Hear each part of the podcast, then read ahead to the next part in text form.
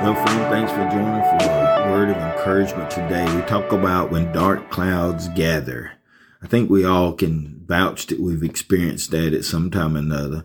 Isaiah 12 and 2 says, Surely God is my salvation, and I will trust and not be afraid. The Lord, the Lord is my strength and my song. He has become my salvation. It would be extremely negative to think that ominous clouds will never, never gather to darken our lives.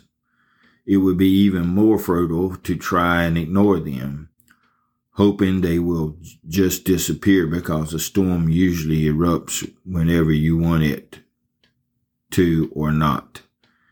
With God at the center of your life, however, you will be able to maintain balance at all times.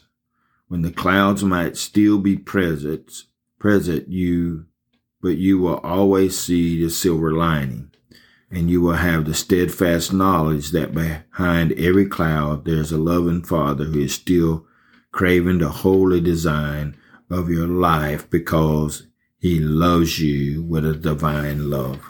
May you be encouraged. Maybe you're facing dark clouds of difficulties in your life.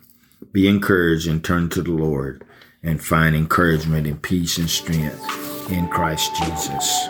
May you be encouraged today. In Jesus' name we pray. Amen. A word of encouragement is produced by Turning Point Ministries.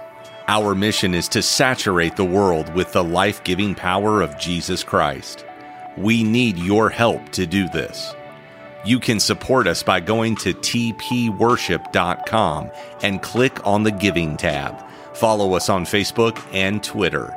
Apostle Locklear is also streaming on Life Now TV, available on Roku, Apple TV, and Amazon Fire. Download our mobile app for Apple and Google. It is time to live your best life now.